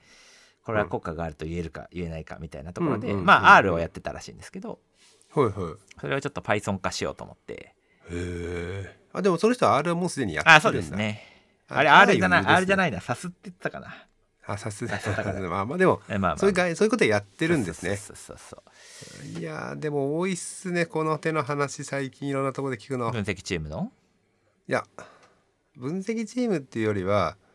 私が多いなと思ってるのは今までエンジニアがソフトウェアを学ぶプログラミングを学ぶのがああ当たり前っていうかまあまあまあ普通にまあそれ仕事だから、仕事にするたりとうかん仕事に、だからまあプログラマーになる人とかエンジニアの人が学ぶうもの、んがそうじゃなくて Python を学ぶ人たちは今はもっと幅広い人たちになったなうっんていう気がしてて、特に今までそんなにそういう方面やってなかった人、うんまあ、まあ大きなざっくりした言い方すると文系の人みたいな、でまあパソコンはツールとしてはコンピューターはツールというかまあエクセルとかワードとしては使うけどそれ以上使いませんみたいな人たちうんにもなんか Python っていう言葉がなんか来たような気がしてて、うんいやほんすごいすごいなと思って なんですごいなって外なんでそのどっから目線かよくわかんないけど、うんなまあ驚いてますねそのいろんな話がそういうふうに聞こえてきてて勉強したいとか勉強してるとか、うんそれはちなみにうん教えて Python なんですほかまあ多くの場合はデータ英語はデータ分析まあでデータ分析だからってことデータを何かしたいっていかうねなるほどね。いうことが多いですねそういう今の文脈としては。うん何かしら例えばえーっと今度うんあ今度一橋でまたちょっと授業やることになったんですけど、前に10年前にもちょっと一橋大学にちょっと関連してたんですけどまたこの4月から半期授業を受け持つことになってですね授業やるんですけど、うんやっぱりその文系なんですけど皆さんねだけどもう社会科学社会学とかやってると普通にデータ分析とかデータ解析まあそのテキストマイニまあそうでンすグねにしても、なんかのデータを処理するにしても、まあ、やんないで論文を出せるレベルではないらしいですもう、うん特に修士とかになるとうん特に海外と戦うとなると海外の人たちはもうみんなやってたりとか、そういう海外の論文通してる人たちはみんなやっててでまあ普通にその、うん文献を読んで何かをするっていう時代ではだんだんなくなってきててってなると、まあ、Python とか、まあ、R でもいいんでしょうけど、うんまあ、何かしらそういうツールを使う使いこなしてデータ分析する必要性があると。うんいうことでまあ私がやるんだと R 教えられないので、まあ、Python 教えてきます。うんなるほど。やっぱり多い多いですよいろんなところでそういう取り組みをしてるところが、うん大学にしても会社にしても、うん変わってきたなと思ってなるほど。うん池内さんもやってるんだ会社の中でそうそうそれでねまあうん Python の入門本をねすごい読んでおうおう結構ね読んだ5冊ぐらい読みましたすごいちゃんと読んだの読んだ読んだ読んだえしかも新しいいものをねなんかここ2年ぐらいに出たかなみたいなほうやほうほうほうほうほうほうつほをう、ねちゃんと読んでうん、えーどれがいいかはまあおすすめできないっていうのありましたそれはあんまり署名は出せないけど署名は出せないけどありましたでもあったかなかったかっていうおすすとめあででありあおすすめできないっていうか、えっと、あるかないかで言うと全然あるけどなんか誰それはどういう誰目線で誰におすすめできないかっていうなんか話なような気もしててあはあはあはなんあかあれですかねですごい感じたのはやっぱりなんかうん中間がない、中間えっとつまり本当にプログラミングとはみたいな本は結構あるし、ありますね Python でもそれはたくさんある、今ね今ありますねまあむしろ Python は多いかもしれないそこは。多いね今ね私も一冊ちょっと別件でレビューしてるやつもそういう本だけど、うん、まあマーケットが一番広いからそういう話になるんだと思うそういうそこが増えるんだと思うんですけど、まあ、入門とかね、うん優しめみたいなのが優しいね増えると思うんですけど、うんなんか僕が読んでてピックしてたのだと,、うん、えっと結論とするとその「読書 Python」っていう本があってですね、読書パーソンうんね、それが持ってますあ本当です僕はあれすごいあいや、まあ、も持ってる持ってるだいけや読んでないあのちょっとあのえっ、とレビューしてくださいって言われてあ置いてあるここにあるかなあはいいはいはい僕僕ははここにあるかどうか覚えてないけど、それがそれをしばらくおすすめしていこうかなと思ってるって感じでマジでそんなに良かった、まあ他の本が悪かったってわけでもないんですけどあの結構読書熱いよね熱いまあだからレベルですよね本当に本当の本当の初めてのプログラミングとかだと難しいと思いますよもちろんねおそらくこれ言っていいのかどうかあれだけど読集は結構読集シリーズってこれ省エ者だと思うんはでいすけはいどはいはいはい省省エ者だよねえー省エ者のっ読と集そうかなちょ Python っと違ったら失礼なんで調べようか違うかなえ読集あでも Python っねてそ省うエそ者うだだと思うあの結構分厚いやつだよね分厚いまあ薄くはないって感じ薄くはないよね、だから読集シリーズっていうのの特徴はとにかくもう全部盛りで書くっていうところらしいですねあーはいなるほどなるほどあのもう読集シリーズって昔からあるシリーズらしくってそうですね読集 Java とかありますね読 C 集とかもありますねなんとかって C とかも多省エ分者あですねると思うんですけど消費者ですよね、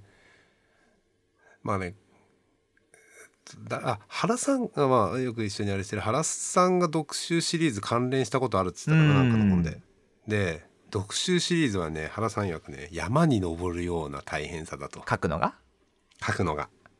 いやー大変だろ読う集ねシリーズが求められるえーレベル感っていうのがあるらしくうんうんて、うんうんうんその囲範囲とか網羅性とか、うんうんなんかレベル感とかがあるらしくて、結構まあ難しいんですって書くうんうのも。んうんうんうんまあ、読むのもだから難しいのかなと思ってたんだけど、うんそうでもないんだちゃんまあまあそうか丁寧に書けば特集シリーズは網羅性があるあしそうそうそういいそう本そうになるっていうことなのかなでうん特集の Python が良かったのは、まあおっしゃるように、はいまあ、まずある程度というか結構網羅性があるはいはいっていうのが一つと、まあ一方うでんそんなになんか結構図示とかもちゃんとあるしあの、うんまあうん小難しく話してるかっていうと、まあそんなこともなくてまあ比較的丁寧にというかまあ真面目に丁寧に話してるって感じはいはいまあ読集シリーズそういうもんらしいあそうそうなんかそれはそうそういうふうに聞いてんうんうんた、いやそうだとうん思うだけどそうかあちゃんと見なきゃ、うんあ失礼しまあしいたえいえ私もちょっと今度読集シリーズも手元にはどっかにある会社か家かどっかにはあるはずなの でっていうのとあちょっと見あてみますとね、えー、と結うん局その、クラスの話をするかしないかみたいなのがおそらく書き手の中でも分かれるっていうかさ、あの入門、うん本当にプログラミング入門を Python でするぞって本には、まあ、クラスの話をそもそもしないみたいな、まあしても軽いですうんようね、ん、あるじゃないですか。はい、はい、でまあその気持ちも分かるその難か急に難しくなっちゃうっていうか、うん、何これみたいになるから、まあ意図意図して省いてるっていう面もまあ多分にはあると思うのだが、えっと読集 Python は後半の方でクラスの話をちゃんとしてる。それ結構ぎっちりちゃんと概念からオブジェクト思考の概念から始まってみたいな感じなんですか、えっ、とそうです。それこそねおー最後は ABC メータとかの使い方もはいおー書い出てくるんで。えーそれはなんかお、ーえっと、多分ね現存する日本語の本でそんなに説明してる本ないと思うんですよね。あーあの入門っていう ABC の枠で。話をあ入門って枠であかそうでアブストラクト私が去年関わったうんハッカーブックはちょっとああ、なるほど。気がするけどハッカーブックはね、僕まあもででももねでしたね。いやでもでもじゃあ入門じゃないですあれはそうか、そうだね。あれはやっぱり、ね、その長い、え長いことあのシステムをメンテしてる人たちが Python をこういうふうに書いた方がいいとか、そういう tips がまとえまっあてるのあ、でそこまでいくとね、絶対ありますよね。うんちょっと違うまあでも ABC どこまで書いてあったかでなはちょっと私もあ覚えるいてないはけど多分その、なんだっけ、オライリーのさ、Python 入門とか、なんかドンキみたいな、あれなんですか、800ページみたいなさ、あるじゃないですか、なんか。はいはいはいあそこまでいくと多分書いてあるんだろうけど、まあ、あれはさすがにちょっと進められないじゃないですか。いやそういう意味読集も結構辛くないですかそうでもないんだああ、そうだな。まあ僕はそうは思わなかったって感じかな。うーんあでもちょっと私もじゃあ見てみますあけたど、だあの、強調するのは本当に初見だったらきついと思いますよあのプログラミングだったあらあもうちろワんねンクッショ初見用ン、の本あそうそじゃないでうすかもうワンクッショうン、んもちろんもちろんあのなんかやった方がいいと思うんだけど、あもちろんもちろん初見の人が読むものではないですよまだプログラミングで何できるかのイメージがついてない人たちもいるから、初見だとね、初見の人ってプログラムってあのせめて他の言語やったことあああるそとうでかすねあとはまあ Python で何かしうら、ん Python のまあ初心者本はクリアしてるとか、うんそういう人たちでしょまあそうですかねそうですね、そうなんだまあまあ読集ですかああーちょっと今度そうそう読集はい Python は僕はまあいいいいかなというか逆に言うとまあそれそれしかないかっていうとなんか、ね、書いてる人たちにあれなんで、あのなんですまあやっぱりなんか中間がないなっていうのはすごい課題うん意識があって、うんで結局あの入門本はいっぱいあるし、出るものの、うんそこでじゃあ業務上でなんかアクセプトされるコード書けるかって言ったら書けないじゃないですか。まあねでなんかそこのギャップまあがねすごいどうやって埋めるんだろうみたいなうーんのがなんか僕の課題感というかあー思っ確かに面白い課で題い感てですねでそういう意味でうんある程度ちゃんと説明してる本を探してたっていうそういう感じですはいね。はいはいはい実践入門も須山さんが書いた実践入門も結構ちゃんと書かれてると思うけどあーえっとあれは僕うんは読集の次に読む本だと思いました。あーむしそうろなんだああれはめっちゃいい本ですねあの僕もすごいすごいいいと思いましたその間が生まれ埋まってないってこと実践入門と初心者本の間があない感じっていうそれで言うとそれを埋めるのが読書 Python ではっていう気持ちかなああそうなんだ強いへてえそうかへえ、まあ、確かにね埋めるところないけどいやまあ一方ね難しいのはやっぱ目的がないとなかなかうん例えば読集の ABC のとこ読んでさ、データ分析者になる人がパンダス使ってさ、バットプロットリブ使って、うんサキットラン使ってるような人が、まあいらないじゃないですか、まあそうですねで目的によっては別にそこは省けるかなっていう気もしていやわかてるうーん難しいよね。 いやわかりますここはうーんまあある程度できるようになれば別にその公式ドキュメントを見ながらやればいいし出たそうですねまあそこまでいっちゃうとね、うん、ならまあちょっとちょっと言い過ぎだと思うけど、うーんどうかな難しいよね。その読集を全部マスターしなくてもデータ分析はできるよね。なるほどねうん、まあでもそれはそうですねうん、それをまあいいまあいいか悪いかは別に僕が言うものでもないんで、うんまあでもそうだよないやわかります言ってることは。いやいやいでや難もそしういすでるすとね結。局その、まあそれで困ってなければいいのかもしれないけれどもそうすると結局そのうん書き捨てのコードは書けるけど、バッチ処理のコードは書けないみたいな感じにうんあ僕はーなはいはいはいプロダクショあンのそうねそうそうそうそうプロダクションの毎日動くようあそうなそうそうそうそう何かしらの行動っていうのはそこでね。結局保守性とか、んなんはかい何らかのアーキテクチャに基づくコードみたいなのを書く必要が出てくるわけじゃないですか。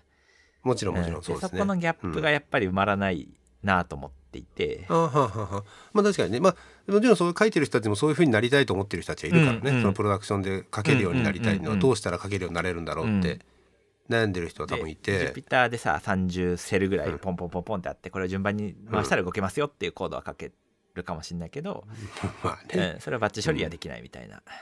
まあそうだね、それを、まあ、クラウドファンクションなりラムダで毎日動かしたら絶対こけるよね、まあそうですね例えばね。うんうん、多分何かね、いやわかんないけどこけないかもしれないけど、うん、まあちょっと違うよねっていうのはわかる。うんそうだからまあそこのギャッャップを埋めるには結局割となんというかプログラミング言語自体に言語自体にというかそのプログラミングなのかなプ、うんう自ん、体のなんか知識というかないとまあそこに多分ならないだろうなと思うと、まあねでもそれは Python だけじゃないよあもちろんこもういうこちとろはんねもちろんだから大変だよね。その大変ですねなんかまあ大変ってのは何かあれだけど覚えることは多いよね。多いですねどこまで行ってもっていう感じがするけいやど、まあそれは我々もそうですねそ。我々だってゴールにたどり着いたわもけちでろんももなんちでろもんなく全て然僕も新しいものも出てくるしやりたいこといっぱいあるから、うん、なるけどね一つずつピースを埋めていくのが大変だなと思って。あでもねこの間これ池内さんに話したかなこの間も何回か私いろんなところで言ってるんだけどやっぱりねその最初にこのプログラミングをやるときにね大工さんで大工さんの、うんまあ例えばノコギリうで、んえー、と板を切るとかカンナで削るとか釘を打つとか、まあ、結構ずっと最初練習させられるはずなんですね、うんまあ、上手くなうるまでね、んである程度できるようにならないと次いけないじゃないですかそうですねで結構辛いんですよね修行に近いんですようんうん繰り返しだし、別にそのなんかそんな変わってないのに、うんうんうんうん次じゃあちょっと違う釘持ってここでなんか狭いとこで打ってみろってうん言われて、打てないんですよね、うんでも結構それがまあ結構下積み時代じゃないけど、うんうんうん結構その最初の頃ってそういう感じで意味わからないわけですよ、うんなんでこれでこうやってるのか、っていうしなんか結構その基礎体力みたいなのをつけないと、うんうん次いけないんだろうなとは思ってるんですよ。で一足飛びに別にいけると思うんですね。別に電動のこぎり使って、うんあとはまあえっ、とえ、まあ、それこそ今だったらえっ、とまあ木をえっ、と CN 旋盤で切ってるかどうか知らないけど、まあ、自動の機械とかもあっ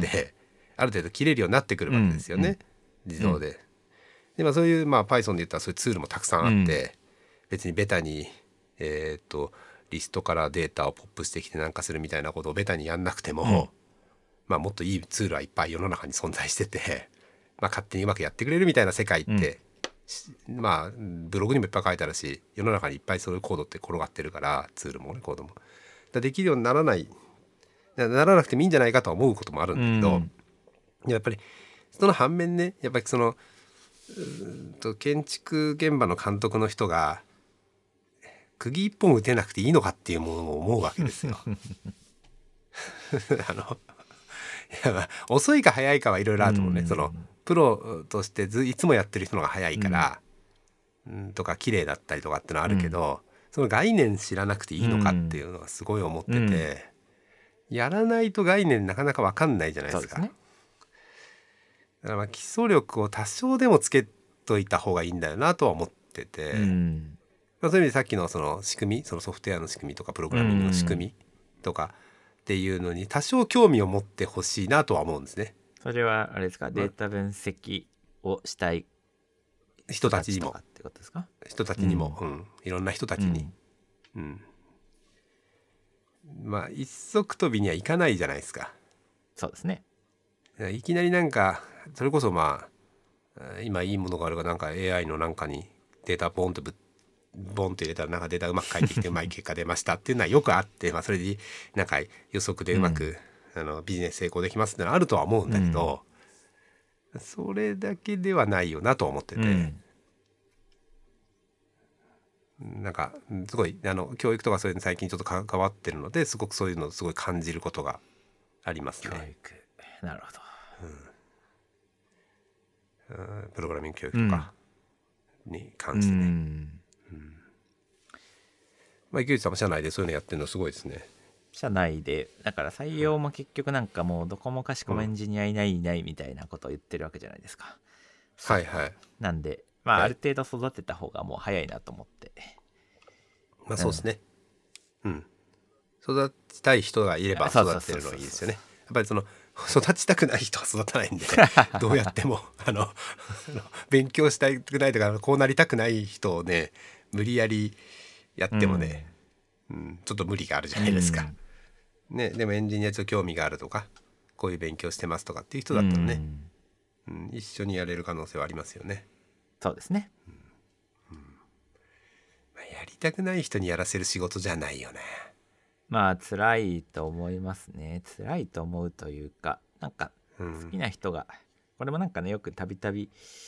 なんかブログとかなんとかでよく燃えてますけど、なんか、あの、ほら、土日にやんなきゃいけないのかみたいなさ、なんか、ああはいはいはいはいなんかそういうのとかも、なんか好きな人が目についちゃうでしょうねなんかネット上で、だからなんかそれと比較して自分そんな好きじゃないなみたいな、あ好きすぎる人とねすごい人あとそうねそうそうそうそうああまあそうだよね、まあ、合宿にまで行ってねずっとなんか いうなんかスキー場の近くの合宿にまで行ってずっと勉強してるとか意味わかんないよねまあそれはねそうそうじゃない人から見たら意味わかんないですよ ね意味わかんない人たちいるよねなんだこいつみたいなね意味わかんないえーそうなんだこいつって思うよね うんそれはね、うん、なんかなんかそそううねいうのうがん見えなければいいんでしょうけど、まあ見えちゃうんで今そういう活動がね目に入っちゃうんでなんかあまあまあそうまあでもいろんな人いるからね、うんそそうれはねやらない人もいっぱいいるとあ思うもけちどろんもちろんうん、全然そればっかりがゴールじゃないし、うん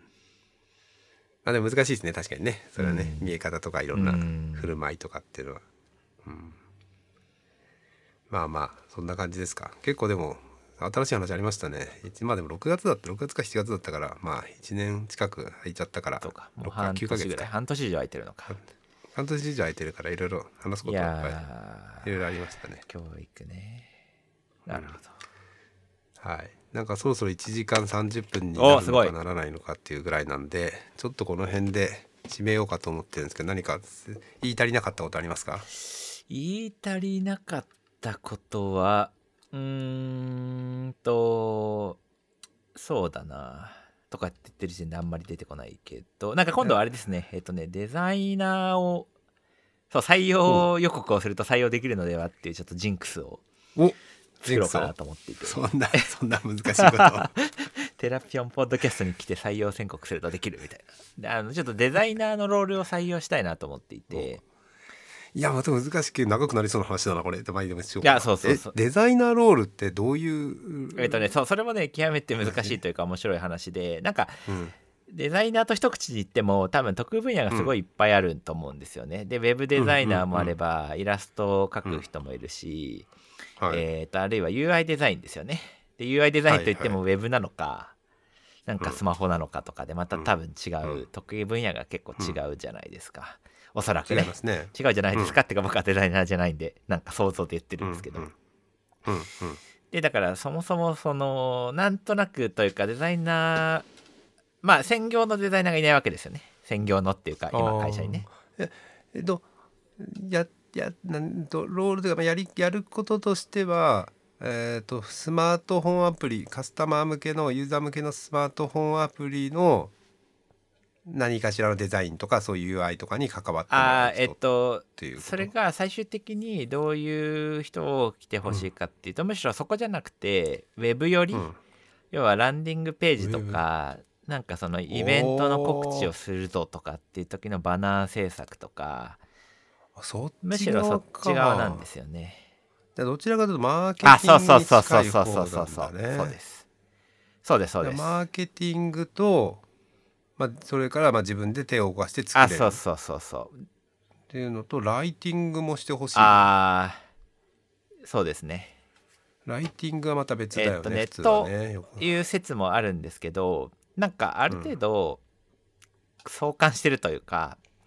うんなんかまあつまりコピーライターでなある必要はないと思うんですけど必ずしもただはいそのバナーでどういうメッセージを載っけるといいかとかっていうのってすごく関わっていると思っていてうそんの例えば色とかと文字とかってなんかそこも含めてデザインじゃないですか、まあそうですね、ええもちろんね。なのでなんかそういう意味ではそこのライティングっうんおーて感じですかねそうなんだ。だからちょっとマーケティング寄りの人あそうですねやっぱありの思考だからうん KPI 的にはでそのマーケティングにの、まあ、KPI を見ていくみたいな感じ多分なると思うんですけど、で、えーっとマーケティングそうするとウェブの世界が多い。ウェブか紙か紙がないのか。まあウェブなのかなそうですまあね、グッで指揮者の方に聞くと結構ウェブ寄りの方がそういうものには近いよっていう感じですかねでうん UI デザインとかになると結局もう今コンポーネントじゃないですか、アプリってフロントエンドにしても、あのなのでそこはいなんかコンポーネント設計とかが多分できできないとっていうかもうなんか求められそうるですね感じですよねその設計難しいですそうよね。ですねっていうかまあその使い回しとかも考えなきゃいけうなんいまあ、かとあらるちょ。っとバリはエいーション会とか社のデザインチーム率いてるあのマネジメントしてる人にあのちょっといろいろ意見をもらったんですけどなんかやっぱりそこが結構分かれてるっていうか、デザイナーと一口に言っても、まあ、もっとね細分化されるんでしょうけど、そのやっぱり U- UI とあかそうですねになっていくともうちょっとだから開発者寄りって言ったらおかしいけど、まあ、どんどんなってきますよね、なんかデザイナーも例えばうん JS やらなきゃみたいなことをなんか、ね、一はい時はいはい期すごい言われてたこともあったし。うんうんうんで結構今言うてもねフレームワークのコンポーネントに最終的には乗っていくわけなんで、まあんそうですねなんかそこに組み込めない何かが出てきてもしょうがないよねみたいな、うんそうなんですよね。うんうんうん、じゃあそうするとやっぱウェブ寄りのライターとデザインとまあもちろんそのアドビシリーズ使えるみまたあいまあまあまなあまあまあ最低限のつ技術としてそうはですね必要そうですけどっていうまあうんそういう感じなんだそうですねマーケット的にママーケティング的には何マーケティングなんですかやっぱりそのウェブマーケティング YouTube マーケティングおそこに関してはね、えっと、マーケティングの施策を、えっと、考えるファンクション自体はあるんですよね現状で、そのそこが得意な人もいるしあははははあそそうれはあそうるんそうだでなんですけだからどそれをじゃああそうそうそうそう実現化する人ってでいう最感じ終的なんだ、ね、には絶対クリエイティブがいるじゃないですか最終的な何かのはテキストにしても、はいあーはいなので、まあ、そこを作るうー方が、まあ、今僕が頑張ってバナー作ってるみたいな感じなんでそあれそれがもうう良くないなと思ってあるあるだよねまああるあるだけどねそうそうそ何でもできる池内さんだってやっちゃうよねバナーも ねいえいまあそれわかるえいえいえまあな何でもでね結構そやれっ楽しい から喜んでやるんだけどいやこれバナーを作ってる場合ではないぞみたいなねそうそうそうそう楽しいんだけどうねんそうなんで、えーっとそうなんだえでも今だとリモートでもいけるのかなでもリモート難しいのかなその雰囲気合わせたりするのが、まあ、会社の文化によるんだろそううけでどすねでそこもなんかやっぱり、うんあのーデザイナーの方、まあ、エンジニアもフリーランス多いですけどデザイナーもやっぱりはいスキル一本で食っていけるんで、フリーランスも多いですまあよそうでねす。ね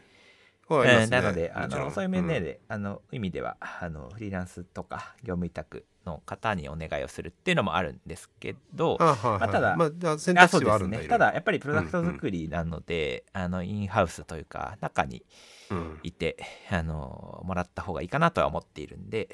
まうあんそうだよね、そういう意味ではまあうん採用を前提としてというか業務委託にしてもっうーんていうのでまあかへあえのいただけるといいなと思ってるっていう感じですね。頑張ってください、うん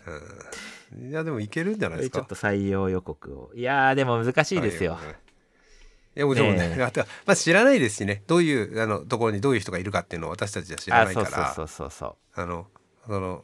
ちょっと離れてるじゃないでしすかあとはロールモデル、まあ僕がエンジニアのロールモデルかどうかっていうのはさておきあのそこもうんまあある意味ないので、あの一人目って感じになるので、うんそこの難しさがあるかなとは思ってますね。うーん確かにねそうなんだいやでも楽しみですね、うんまあまたあのちょっと時間を置いていろいろアップデートもあるでしょうからそうですねまた準レギュラーとして